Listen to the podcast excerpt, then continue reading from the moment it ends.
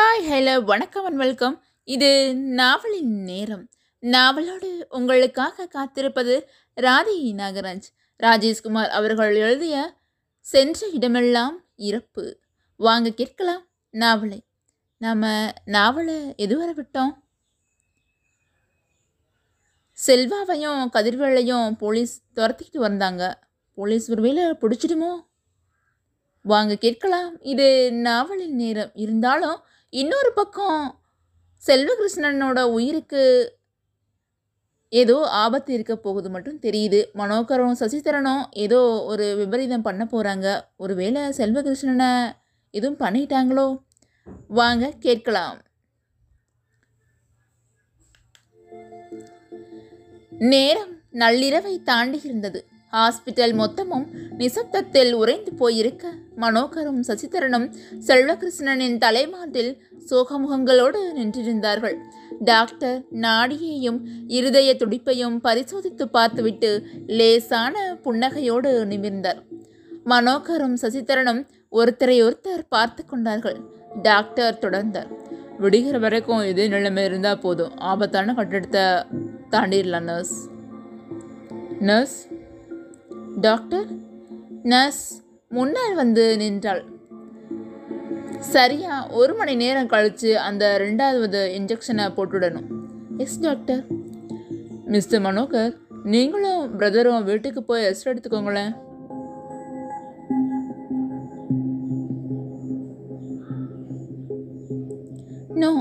Doctor நாங்கள் வீட்டுக்கு போனாலும் எங்களுக்கு தூக்கம் வராது. பெரியப்பா ஞாபகமாகவே இருக்கும்.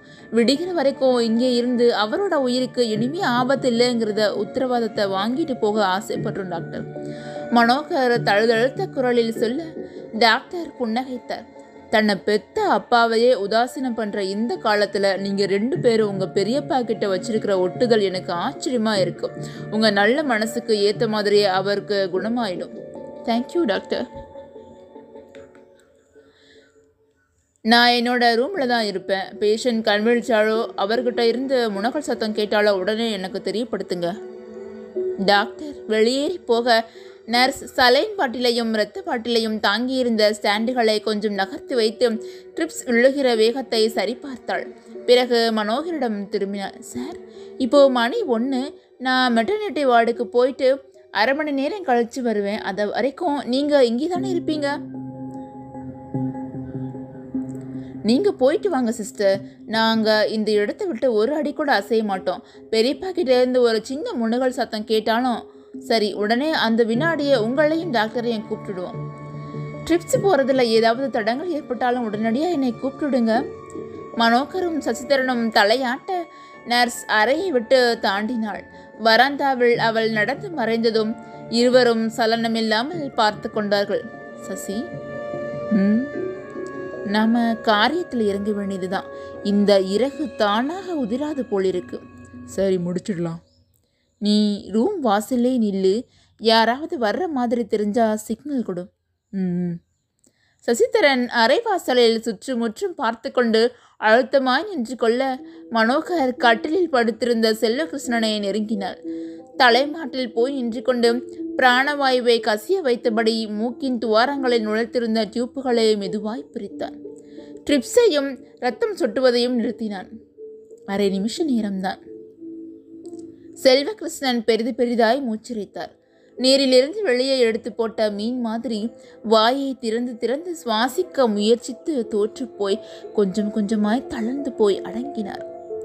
மனோகர் நாசி துவாரங்களில் புறங்கையை வைத்து பார்த்தான். நிசப்தம். மார்பில் ஒரு பாறையின் மௌனம் கால்களிலும் கைகளிலும் ஜில்லிப்பு. சசிதரன் உள்ளே வந்தான். என்னாச்சு மனோகர்? சுத்தம்.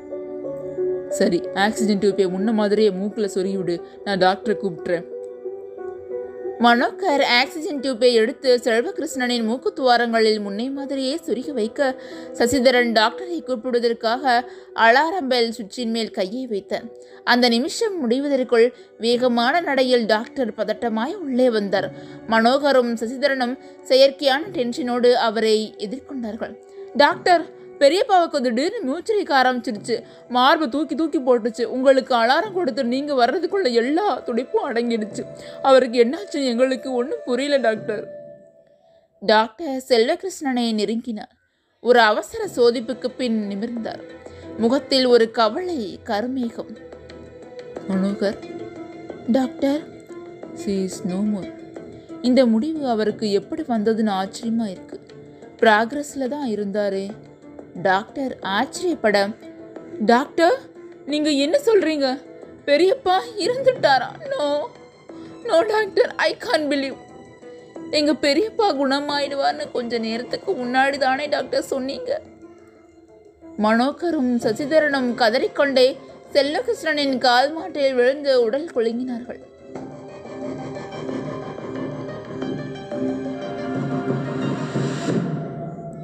கோயிலில் துணிகர திருட்டு சாமி கும்பிடும்போது பெண்ணிடம் வைர நெக்லஸ் அபேஸ். பைக்கில் ஏறி கணவன் மனைவி தப்பி ஓட்டம்.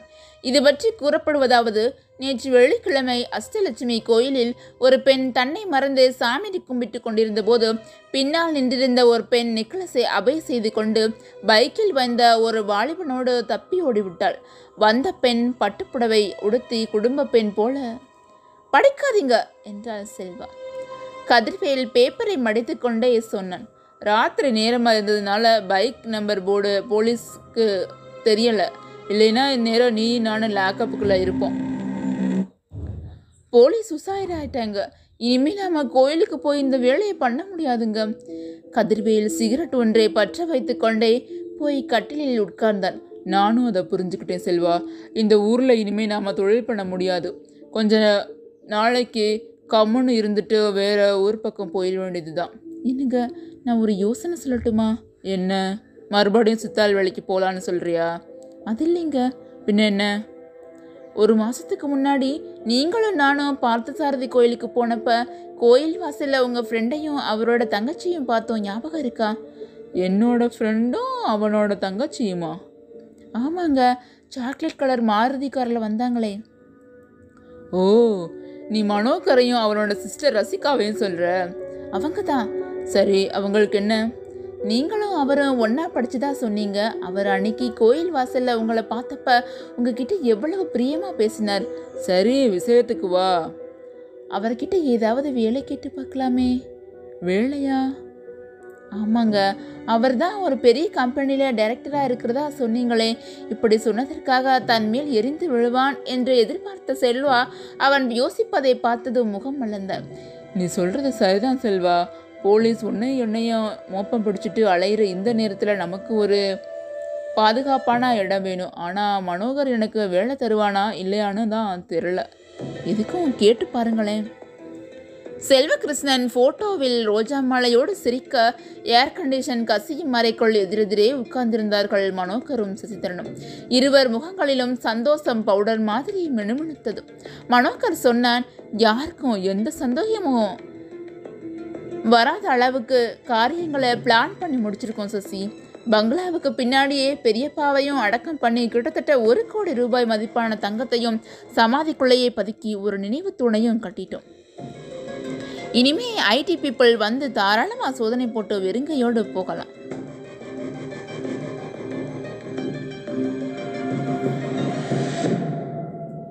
பேப்பர் வெயிட்டை உருட்டி கொண்டிருந்த சசிதரன் நிமிர்ந்தான். மனோகர் பெரியப்பாவோட சமாதிக்குள்ள மறைச்சு வச்சிருக்கிற தங்கத்தை நாம நினைச்ச நேரத்தில் எடுக்க முடியுமா? ஏன்? எடுக்காம என்ன? தாராளமா எடுக்கலாம். எப்படி? சமாதியை உடைச்சாதானே எடுக்க முடியும்? சசி இன்னும் ஒரு வருஷ காலத்துக்கு நாம் அந்த தங்கத்தை எடுக்க வேண்டிய அவசியமே இல்லை. அப்படி நமக்கு அவசியம் வரும்போது பெரியப்பாவோட நினைவு சின்னத்தை வேற மாதிரியா கட்ட போறோம்னு சொல்லி இடிச்சிட வேண்டியதுதான். சசிதரன் அதற்கு பதில் சொல்வதற்காக வாயை திறந்தபோது அரைக்கதவு சப்திக்கப்பட்டது. எஸ் கமிங் ரசிகா உள்ளே நுழைந்தாள். பெரியப்பாவை இழந்த சோகத்தில் இன்னமும் கனமாய் இருந்தது அவளது முகம். வா ரசிகா. ரசிகா மெல்லமாய் வந்து மௌனமாய் நாற்காலியில் உட்கார்ந்தார். அண்ணா மனோகரை ஏறிட்டாள். என்ன? நான் கொடைக்கானல் போய் நம்ம கெஸ்ட் ஹவுஸில் ஒரு வாரம் இருந்துட்டு வர்றேன். அதான் நேத்திக்கே சொன்னியே என்னைக்கு புறப்பட போற? இன்னைக்கே புறப்படலான்னு நினைக்கிறேன். ஏன்? பெரியப்பா இல்லாத இந்த பங்களாவில் இருக்கவே எனக்கு என்னமோ மாதிரி இருக்கு. அவர் உபயோகப்படுத்தின வாக்கிங் ஸ்டிக் ஸ்பெக்ஸ் ஸ்லிப்பர்ஸ் அவரோட ஃபோட்டோ இப்படி எதை பார்த்தாலும் என்னையே மீறி நான் அழுதுடுறேன் அட்லீஸ்ட் ஒரு வாரத்துக்காவது எனக்கு மாறுதலான இடம் வேணும். சரி உனக்கு மாறுதல் வேணும்னு நினச்சினா கொடைக்கானல் கெஸ்ட் ஹவுஸ் போயிட்டு இருந்துட்டு வா. துணைக்கு உன்னோட ஃப்ரெண்ட்ஸ் யாராவது கூட்டிகிட்டு போறியா? ம்ஹும். நான் மட்டும்தான் போகிறேன் காரா ரயிலா மனோகர் கேட்க. காரில் தான் போகிறேன் செல்ஃப் டிரைவர் வேணாம் டிரைவர் தியாகவை கூட்டிகிட்டு போ. பெரியப்பாவை நினச்சி சும்மா அழுதுகிட்டே இருக்காத. பெரியப்பா செத்துட்டார்னு என்னால் நம்பவே முடியல. ராத்திரி பூராவும் பூஜை ரூமில் உட்காந்துட்டு காயத்ரி மந்திரம் படித்தேன் துர்கா கவசம் படித்தேன் அபிராமி அந்தாதி பாடினேன். எந்த தெய்வத்தாலையும் நம்ம பெரியப்பாவை காப்பாற்ற முடியல. சொல்ல சொல்லவே கண்களில் நீர் கோர்த்தாள் ரசிகா. என்ன பண்ணுறது ரசிகா? பெரியப்பாவுக்கு விதி அவ்வளவுதான். டாக்டர் எவ்வளவோ முயற்சி பண்ணினார். ராத்திரி ஒரு மணி நே ஒரு மணி வரைக்கும் நல்லா தான் இருந்தார். அப்புறம் தான் திடீர்னு மனோகர் சொல்ல சொல்ல ரசிகா எழு வேண்டாம். பெரியப்பாவை பற்றி பேசாதண்ணா. என்னால் தாங்கிக்க முடியல. நான் மத்தியானம் ஒரு மணிக்கு கொடைக்கானல் கிளம்புறேன். ரசிகா சேலை தலைப்பில் வாயை பொத்திக்கொண்டு வெளியே போனதும் மனோகரும் சசிதரனும் ஒருத்தரை ஒருத்தர் புன்னகையோடு பார்த்து கொண்டார்கள். பாவம். ரசிகாவினால் தாங்கிக்க முடியல. மனோகர் சிரித்தான் நாம ரெண்டு பேரை காட்டிலும் பாசத்தோட பர்சன்டேஜ் அவளுக்கு அதிகம். பெரியப்பாவை பெரியப்பான்னு ஒரு நாளைக்கு முந்நூறு தடவை கூப்பிடுவாளே. இந்த சூழ்நிலையில் அவள் கொடைக்கானல் போகிறது நல்லது. மனோகர் எனக்கு ஒரு சந்தேகம். என்ன? பெரியப்பாவை பங்களாவுக்கு பின்னாடி அடக்கம் பண்ணின ராத்திரி நாம் ரெண்டு பேர் மட்டும் புதக்குழியை தோண்டி தங்க பிஸ்கட்களையும் ரொப்பின வெட்டியே புதைச்சி வச்சோம்.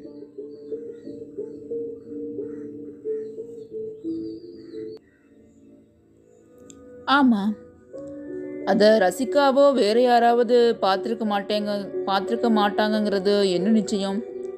மனோகர் புன்னகைத்தான். ரசிகா பெரியப்பா இருந்த துக்கத்தில் மயக்கமாகவே கிடந்தா. அப்படியும் அவள் எங்கே முழிச்சிருவாளோங்கிற பயத்தில் பாலில் தூக்க மாத்திரை கலந்து கொடுத்து அந்த மயக்கம் தெளியாமலே இருக்கிற மாதிரி பார்த்துக்கிட்டோம். துக்கம் விசாரிக்க வந்த சொந்தக்காரங்களை எல்லாம் வெளியே ஹோட்டலில் தங்க வச்சோம். வெள்ளைக்காரங்க எல்லாரையும் வீட்டுக்கு அனுப்பிச்சிட்டோம். ராத்திரி ஒரு ரெண்டு மணிக்கு மேலே தான் புதக்குழையை தோண்டி தங்கத்தை புதைச்சோம். மறுநாளே மேஸ்திரி மணியை கூப்பிட்டு சமாதியை கட்ட வச்சு ரெண்டு நாளில் நினைவு ஸ்தூபியை நட்டுட்டோம். இத்தனை ஏற்பாடுகளையும் துல்லியமாக பண்ணியிருக்கோம். யார் பார்த்துருக்க முடியும்? மனோகர் நீ என்னதான் தைரியம் சொன்னாலும் என் மனசு புறாவும் பக்கு பக்குன்னு இருக்கு. ஒருவேளை யாரும் பார்த்துருப்பாங்களோ? தொடர்ந்து கேளுங்க. இது நாவலின் நேரம். நாவலோடு உங்களுக்காக காத்திருக்கிறேன். நன்றி வணக்கம். ஹாய் ஹலோ வணக்கம் அண்ட் வெல்கம் இது நாவலின் நேரம். நாவலோடு உங்களுக்காக காத்திருப்பது ராதி நாகராஜ். ராஜேஷ்குமார் அவர்கள் எழுதிய சென்ற இடமெல்லாம் இறப்பு. வாங்க கேட்கலாம் நாவலை. நாம் நாவலை எதுவரை விட்டோம்? செல்வாவையும் கதிர்வேலையும் போலீஸ் துரத்திக்கிட்டு வந்தாங்க. போலீஸ் ஒருவேளை பிடிச்சிடுமோ? வாங்க கேட்கலாம். இது நாவலின் நேரம். இருந்தாலும் இன்னொரு பக்கம் செல்வகிருஷ்ணனோட உயிருக்கு ஏதோ ஆபத்து இருக்க போகுது மட்டும் தெரியுது. மனோகரும் சசிதரனும் ஏதோ ஒரு விபரீதம் பண்ண போகிறாங்க ஒருவேளை செல்வகிருஷ்ணனை எதுவும் பண்ணிட்டாங்களோ? வாங்க கேட்கலாம். நேரம் நள்ளிரவை தாண்டி இருந்தது ஹாஸ்பிட்டல் மொத்தமும் நிசப்தத்தில் உறைந்து போயிருக்க மனோகரும் சசிதரனும் செல்வகிருஷ்ணனின் தலைமாட்டில் சோகமுகங்களோடு நின்றிருந்தார்கள். டாக்டர் நாடியையும் இருதய துடிப்பையும் பரிசோதித்து பார்த்துவிட்டு லேசான புன்னகையோடு நிமிர்ந்தார். மனோகரும் சசிதரனும் ஒருத்தரை ஒருத்தர் பார்த்து கொண்டார்கள். டாக்டர் தொடர்ந்தார். விடுகிற வரைக்கும் இதே நிலைமை இருந்தால் போதும். ஆபத்தான கட்டிடத்தை தாண்டிடலாம் நர்ஸ் நர்ஸ் டாக்டர் நர்ஸ் முன்னால் வந்து நின்றாள். சரியா ஒரு மணி நேரம் கழித்து அந்த ரெண்டாவது இன்ஜெக்ஷனை போட்டுடணும். எஸ் டாக்டர் மிஸ்டர் மனோகர் நீங்களும் பிரதரும் வீட்டுக்கு போய் ரெஸ்ட் எடுத்துக்கோங்களேன்.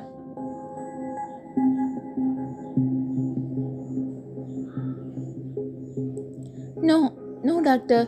நாங்கள் வீட்டுக்கு போனாலும் எங்களுக்கு தூக்கம் வராது. பெரியப்பா ஞாபகமாகவே இருக்கும். விடுகிற வரைக்கும் இங்கே இருந்து அவரோட உயிருக்கு இனிமே ஆபத்து இல்லைங்கிறத உத்தரவாதத்தை வாங்கிட்டு போக ஆசைப்படுறோம் டாக்டர். மனோகர் தழுதழுத்த குரலில் சொல்ல டாக்டர் புன்னகைத்தார். தன்னை பெத்த அப்பாவையே உதாசீனம் பண்ணுற இந்த காலத்தில் நீங்கள் ரெண்டு பேரும் உங்கள் பெரியப்பா கிட்ட வச்சிருக்கிற ஒட்டுதல் எனக்கு ஆச்சரியமாக இருக்கும் உங்கள் நல்ல மனசுக்கு ஏற்ற மாதிரியே அவருக்கு குணமாயிடும். Thank you doctor. நான் என்னோட ரூமில் தான் இருப்பேன். பேஷண்ட் கண்விழிச்சாலோ அவர்கிட்ட இருந்து முனகல் சத்தம் கேட்டாலோ உடனே எனக்கு தெரியப்படுத்துங்க. டாக்டர் வெளியேறி போக நர்ஸ் சலைன் பாட்டிலையும் இரத்த பாட்டிலையும் தாங்கியிருந்த ஸ்டாண்டுகளை கொஞ்சம் நகர்த்தி வைத்து ட்ரிப்ஸ் விழுகிற வேகத்தை சரிபார்த்தாள். பிறகு மனோகரிடம் திரும்பினார் சார் இப்போ மணி ஒன்று நான் மெட்டர்னிட்டி வார்டுக்கு போயிட்டு அரை மணி நேரம் கழித்து வருவேன். அது வரைக்கும் நீங்கள் இங்கே தானே இருப்பீங்க? நீங்கள் போயிட்டு வாங்க சிஸ்டர். நாங்கள் இந்த இடத்த விட்டு ஒரு அடி கூட அசைய மாட்டோம். பெரியப்பா கிட்டேருந்து ஒரு சின்ன முன்னுகள் சத்தம் கேட்டாலும் சரி உடனே அந்த வினாடியை உங்களையும் டாக்டரையும் கூப்பிட்டுடுவோம். ட்ரிப்ஸ் போகிறதுல ஏதாவது தடங்கள் ஏற்பட்டாலும் உடனடியாக என்னை கூப்பிட்டுடுங்க. மனோகரும் சசிதரனும் தலையாட்ட நர்ஸ் அறையை விட்டு தாண்டினாள். வராந்தாவில் அவள் நடந்து மறைந்ததும் இருவரும் சலனமில்லாமல் பார்த்து கொண்டார்கள். சசி? ம்? நாம காரியத்தில் இறங்க வேண்டியது தான் இந்த இறகு தானாக உதிராது போலிருக்கு. சரி முடிச்சிடலாம். நீ ரூம் வாசல்லே நில்லு. யாராவது வர்ற மாதிரி தெரிஞ்சா சிக்னல் கொடு. ம் சசிதரன் அரைவாசலில் சுற்றுமுற்றும் பார்த்து கொண்டு அழுத்தமாய் நின்று கொள்ள மனோகர் கட்டிலில் படுத்திருந்த செல்வகிருஷ்ணனை நெருங்கினார். தலைமாட்டில் போய் நின்று கொண்டு பிராணவாயுவை கசிய வைத்தபடி மூக்கின் துவாரங்களில் நுழைத்திருந்த டியூப்புகளை மெதுவாய் பிரித்தான். ட்ரிப்ஸையும் ரத்தம் சொட்டுவதையும் நிறுத்தினான். அரை நிமிஷ நேரம்தான். செல்வகிருஷ்ணன் பெரிது பெரிதாய் மூச்சிரைத்தார். நீரிலிருந்து வெளியே எடுத்து போட்ட மீன் மாதிரி வாயை திறந்து திறந்து சுவாசிக்க முயற்சித்து தோற்றுப்போய் கொஞ்சம் கொஞ்சமாய் தளர்ந்து போய் அடங்கினார். மனோகர் நாசி துவாரங்களில் புறங்கையை வைத்து பார்த்தான். நிசப்தம். மார்பில் ஒரு பாறையின் மௌனம் கால்களிலும் கைகளிலும் ஜில்லிப்பு. சசிதரன் உள்ளே வந்தான். என்னாச்சு மனோகர்? சுத்தம். சரி ஆக்சிஜன் டியூப்பை முன்ன மாதிரியே மூக்கில் சொருகிவிடு. நான் டாக்டரை கூப்பிட்டுறேன். மனோகர் ஆக்சிஜன் டியூப்பை எடுத்து செல்வகிருஷ்ணனின் மூக்கு துவாரங்களில் முன்னே மாதிரியே சுருகி வைக்க சசிதரன் டாக்டரை கூப்பிடுவதற்காக அலாரம் பெல் சுவிட்சின் மேல் கையை வைத்தார். அந்த நிமிஷம் முடிவதற்குள் வேகமான நடையில் டாக்டர் பதட்டமாய் உள்ளே வந்தார். மனோகரும் சசிதரனும் செயற்கையான டென்ஷனோடு அவரை எதிர்கொண்டார்கள். டாக்டர் பெரியப்பாவுக்கு திடீர்னு மூச்சரிக்க ஆரம்பிச்சிருச்சு. மார்பு தூக்கி தூக்கி போட்டுச்சு. உங்களுக்கு அலாரம் கொடுத்து நீங்கள் வர்றதுக்குள்ள எல்லா துடிப்பும் அடங்கிடுச்சு. அவருக்கு என்னாச்சு? எங்களுக்கு ஒன்றும் புரியல டாக்டர். டாக்டர் செல்வகிருஷ்ணனை நெருங்கினார். ஒரு அவசர சோதிப்புக்கு பின் நிமிர்ந்தார். முகத்தில் ஒரு கவலை கருமேகம். மனோகர் டாக்டர் சீஸ் நோ இந்த முடிவு அவருக்கு எப்படி வந்ததுன்னு ஆச்சரியமா இருக்கு. ப்ராக்ரஸில் தான் இருந்தாரே. டாக்டர் ஆச்சரியப்பட டாக்டர் நீங்கள் என்ன சொல்கிறீங்க பெரியப்பா இறந்துட்டாரா no no doctor I can believe. எங்கள் பெரியப்பா குணமாயிடுவார்னு கொஞ்ச நேரத்துக்கு முன்னாடி தானே டாக்டர் சொன்னீங்க. மனோகரும் சசிதரனும் கதறிக்கொண்டே செல்லகிருஷ்ணனின் கால் மாட்டில் விழுந்து உடல் குலுங்கினார்கள்.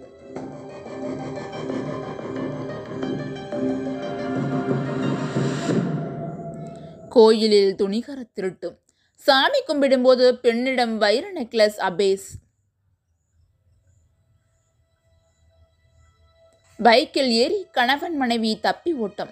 இது பற்றி கூறப்படுவதாவது நேற்று வெள்ளிக்கிழமை அஷ்டலட்சுமி கோயிலில் ஒரு பெண் தன்னை மறந்து சாமியை கும்பிட்டு கொண்டிருந்த போது பின்னால் நின்றிருந்த ஒரு பெண் நெக்லஸை அபை செய்து கொண்டு பைக்கில் வந்த ஒரு வாலிபனோடு தப்பி ஓடிவிட்டாள். வந்த பெண் பட்டுப்புடவை உடுத்தி குடும்ப பெண் போல படிக்காதீங்க என்றாள் செல்வா. கதிர்வேல் பேப்பரை மடித்துக்கொண்டே சொன்னான். ராத்திரி நேரமாக இருந்ததுனால பைக் நம்பர் போர்டு போலீஸ்க்கு தெரியலை. இல்லைன்னா இந்நேரம் நீ நானும் லேக்கப்புக்குள்ளே இருப்போம்.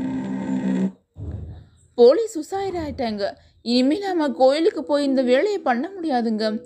கதிர்வேல் சிகரெட் ஒன்றை பற்ற வைத்து கொண்டே போய் கட்டிலில் உட்கார்ந்தான். நானும் அதை புரிஞ்சுக்கிட்டேன் செல்வா. இந்த ஊரில் இனிமேல் நாம் தொழில் பண்ண முடியாது. கொஞ்ச நாளைக்கு கம்முன்னு இருந்துட்டு வேற ஊர் பக்கம் போயிட வேண்டியது தான் என்னங்க? நான் ஒரு யோசனை சொல்லட்டுமா? என்ன? மறுபடியும் சித்தாள் வேலைக்கு போகலான்னு சொல்கிறியா அது இல்லைங்க. பின்ன என்ன? ஒரு மாதத்துக்கு முன்னாடி நீங்களும் நானும் பார்த்தசாரதி கோயிலுக்கு போனப்ப கோயில் வாசலில் உங்கள் ஃப்ரெண்டையும் அவரோட தங்கச்சியும் பார்த்தோம். ஞாபகம் இருக்கா? என்னோட ஃப்ரெண்டும் அவனோட தங்கச்சியுமா? ஆமாங்க. சாக்லேட் கலர் மாருதி காரில் வந்தாங்களே. ஓ நீ மனோகரையும் அவனோட சிஸ்டர் ரசிகாவையும் சொல்கிற அவங்க தான் சரி அவங்களுக்கு என்ன? நீங்களும் அவரும் ஒன்றா படிச்சதா சொன்னீங்க. அவர் அன்னைக்கு கோயில் வாசலில் உங்களை பார்த்தப்ப உங்ககிட்ட எவ்வளவு பிரியமாக பேசினார். சரி விஷயத்துக்கு வா. அவர்கிட்ட ஏதாவது வேலை கேட்டு பார்க்கலாமே. வேலையா?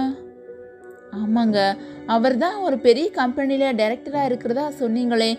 இப்படி சொன்னதற்காக தன் மேல் எரிந்து விழுவான் என்று எதிர்பார்த்த செல்வா அவன் யோசிப்பதை பார்த்தது முகம் மலர்ந்த. நீ சொல்கிறது சரிதான் செல்வா.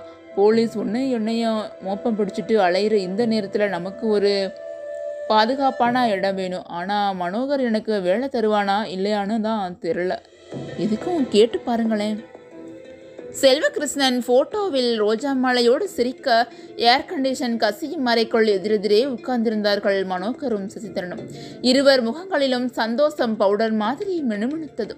மனோகர் சொன்னான் யாருக்கும் எந்த சந்தோஷமும் வராத அளவுக்கு காரியங்களை பிளான் பண்ணி முடிச்சிருக்கோம் சசி.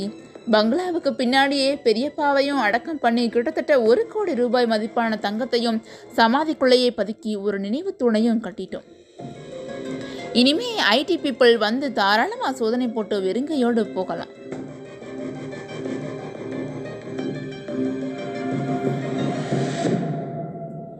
பேப்பர் வெயிட்டை உருட்டி கொண்டிருந்த சசிதரன் நிமிர்ந்தான். மனோகர் பெரியப்பாவோட சமாதிக்குள்ள மறைச்சு வச்சிருக்கிற தங்கத்தை நாம நினைச்ச நேரத்தில் எடுக்க முடியுமா? ஏன்? எடுக்காம என்ன? தாராளமாக எடுக்கலாம். எப்படி? சமாதியை உடைச்சாதானே எடுக்க முடியும்? சசி இன்னும் ஒரு வருஷ காலத்துக்கு நாம் அந்த தங்கத்தை எடுக்க வேண்டிய அவசியமே இல்லை. அப்படி நமக்கு அவசியம் வரும்போது பெரியப்பாவோட நினைவு சின்னத்தை வேற மாதிரியா கட்ட போகிறோம்னு சொல்லி இடிச்சிட வேண்டியதுதான்.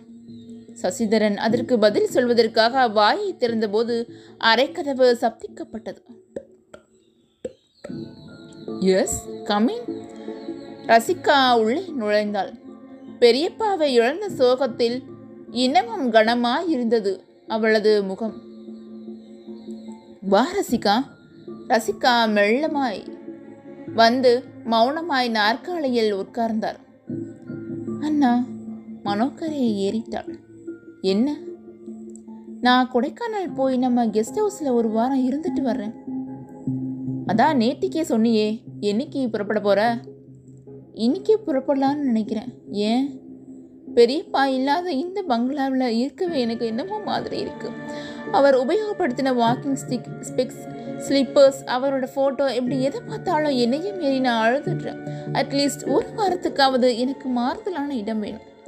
சரி உனக்கு மாறுதல் வேணும்னு நினச்சினா கொடைக்கானல் கெஸ்ட் ஹவுஸ் போயிட்டு இருந்துட்டு வா. துணைக்கு உன்னோட ஃப்ரெண்ட்ஸ் யாராவது கூட்டிகிட்டு போறியா?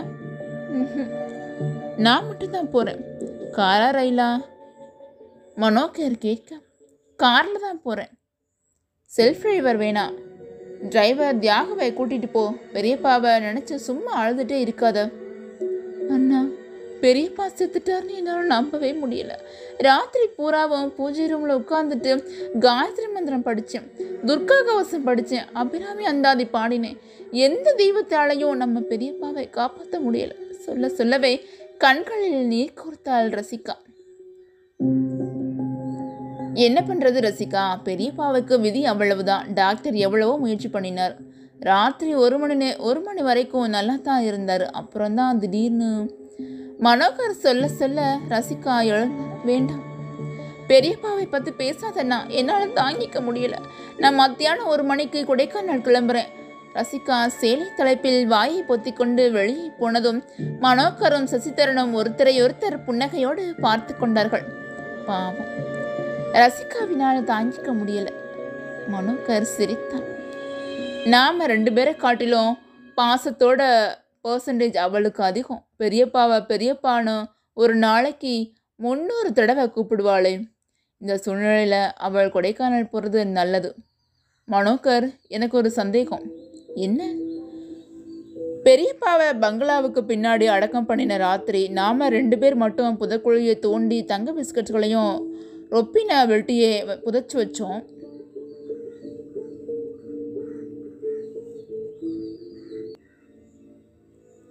ஆமாம் அதை ரசிகாவோ வேற யாராவது பார்த்துருக்க மாட்டேங்க பார்த்துருக்க மாட்டாங்கங்கிறது என்ன நிச்சயம்? மனோகர் புன்னகைத்தான். ரசிகா பெரியப்பா இருந்த துக்கத்தில் மயக்கமாவே கிடந்தா. அப்படியும் அவள் எங்கே முழிச்சிருவாளோங்கிற பயத்தில் பாலில் தூக்க மாதிரி கலந்து கொடுத்து அந்த மயக்கம் தெளியாமலே இருக்கிற மாதிரி பார்த்துக்கிட்டோம். துக்கம் விசாரிக்க வந்த சொந்தக்காரங்களை எல்லாம் வெளியே ஹோட்டலில் தங்க வச்சோம். வெள்ளைக்காரங்க எல்லாரையும் வீட்டுக்கு அனுப்பிச்சிட்டோம். ராத்திரி ஒரு ரெண்டு மணிக்கு மேலே தான் புதக்குழையை தோண்டி தங்கத்தை புதைச்சோம். மறுநாளே மேஸ்திரி மணியை கூப்பிட்டு சமாதியை கட்ட வச்சு ரெண்டு நாளில் நினைவு ஸ்தூபியை நட்டுட்டோம். இத்தனை ஏற்பாடுகளையும் துல்லியமாக பண்ணியிருக்கோம். யார் பார்த்துருக்க முடியும்? மனோகர் நீ என்னதான் தைரியம் சொன்னாலும் என் மனசு புறாவும் பக்கு பக்குன்னு இருக்கு.